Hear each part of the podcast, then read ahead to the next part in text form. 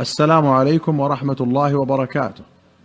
أخرج أبو داود وأبو يعلى والطبراني في الكبير والحاكم والبيهقي في السنن بسند حسن عن حفصة رضي الله عنها أن رسول الله صلى الله عليه وسلم كان يجعل يمينه لطعامه وشرابه وثيابه وأخذه وعطائه ويجعل شماله لما سوى ذلك. وأخرج البخاري ومسلم عن كعب بن مالك قال كان رسول الله صلى الله عليه وسلم إذا سر استنار وجهه حتى كأنه قطعة قمر. وأخرج الشيخان عن ابن عباس قال كان النبي صلى الله عليه وسلم إذا نام نفخ وكنا نعرفه إذا نام بنفخه. وأخرج أبو داود والترمذي والحاكم والضياء بسند حسن عن أنس قال كان النبي صلى الله عليه وسلم إذا مشى كأنه يتوكأ. وأخرج البخاري عن عائشة قالت كان رسول الله صلى الله عليه وسلم يقبل الهدية ويثيب عليها. وأخرج الشيخان عن ابن عباس قال كان رسول الله صلى الله عليه وسلم قلما يقدم بين يديه الطعام حتى يحدث عنه ويسمى له. وأخرج عن أنس قال كان أحب ما لرسول الله صلى الله عليه وسلم أن يلبسه الحبرة. قال ابن حجر قال الجوهري الحبرة بوزن عنبة برد يماني. وسميت الحبرة لأنها تحبر أي تزين. وقال النووي فيه استحباب لباس الحبرة وجواز لباس المخطط. وأخرج ابن أبي شيبة وأحمد وابن ماجة وأبو داود وأبو يعلى وابن خزيمة وابن حبان والحاكم بسند حسن عن أبي سعيد الخدري رضي الله عنه أن رسول الله صلى الله عليه وسلم كان يحب العراجين ولا يزال في يده منها. وفي رواية كان يعجبه العراجين أن يمسكها في يده. العراجين جمع عرجون وهو ساق عذق النخلة دون الشماريخ إذا يبس وأعوج. من الانعراج وهو الانعطاف. وأخرج الشيخان عن عبيد بن جريج أنه قال لابن عمر رأيتك تصنع اربعا لم ارى احدا من أصحابك يصنعها. قال ما هي يا ابن جريج؟ قال رأيتك لا تمس من الأركان إلا اليمانيين ورأيتك تلبس النعال السبتية. ورأيتك تصبغ بالصفرة ورأيتك إذا كنت بمكة أهل الناس إذا رأوا الهلال ولم تهلل حتى يكون يوم التروية.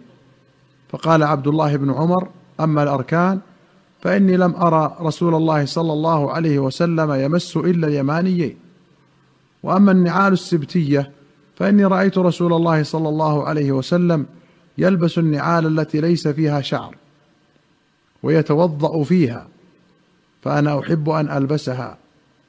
وأما الصفرة فإني رأيت رسول الله صلى الله عليه وسلم يصبغ بها فأنا أحب أن أصبغ بها. وأما الإهلال فإني لم ارى رسول الله صلى الله عليه وسلم يهل حتى تنبعث به راحلته. ورواه أبو داود والنسائي عنه ولفظه أن النبي صلى الله عليه وسلم كان يلبس النعال السبتية ويصفر لحيته بالورس والزعفران. والنعال السبتية من جلود البقر سبت عنها شعرها أي حلق. وقيل انسبتت بالدباغ أي لانت. والورس نبت أصفر يصبغ به شبيه بالكركم. وأخرج البخاري عن أنس قال إن نعلي رسول الله صلى الله عليه وسلم كان لهما قبالان. وفي رواية قال عيسى بن طهمان أخرج لنا أنس نعلين جرداوين لهما قبالان فحدثني ثابت البناني بعد عن أنس أنهما نعلى رسول الله صلى الله عليه وسلم. القبال زمام النعل وهو السير الذي يكون بين الإصبعين وقوله جرداوان أي لا شعر عليهما. وأخرج البخاري عن سهل بن سعد قال قال كان للنبي صلى الله عليه وسلم في حائطنا فرس يقال له اللحيف. قال البخاري قال بعضهم اللخيف بالخاء. واللحيف طويل الذنب. قال ابن الأثير بالحاء المهملة. كأنه يلحف الأرض بذنبه أن يغطيها. ويروى بالجيم والخاء.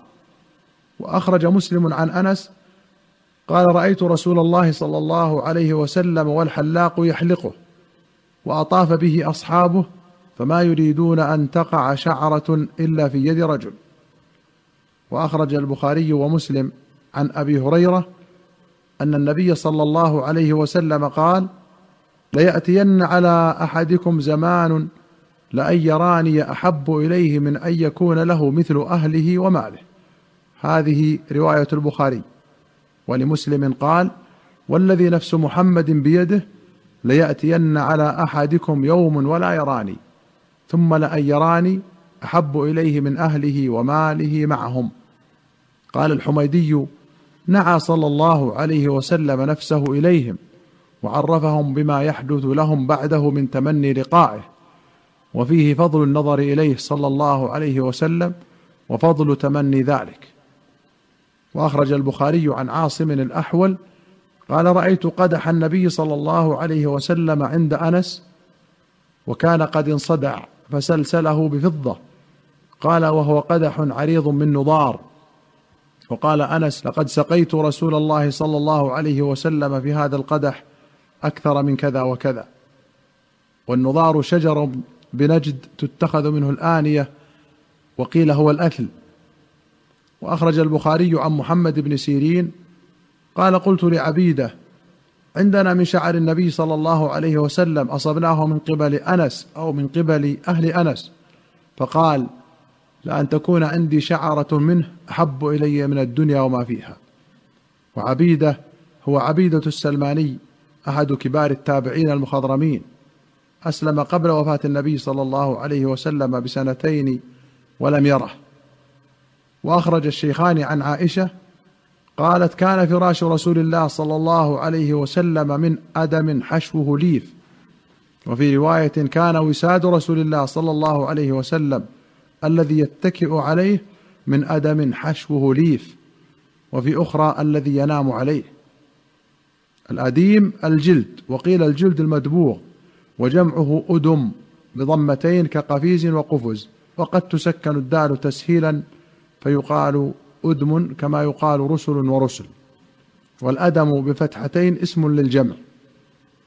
وأخرج مسلم عن سماك بن حرب قال سمعت النعمان بن بشير يخطب قال ذكر عمر ما أصاب الناس من الدنيا فقال لقد رأيت رسول الله صلى الله عليه وسلم يظل اليوم يلتوي ما يجد دقلا يملأ به بطنه. وفي رواية قال سمعت النعمان بن بشير يقول ألستم في طعام وشراب ما شئتم؟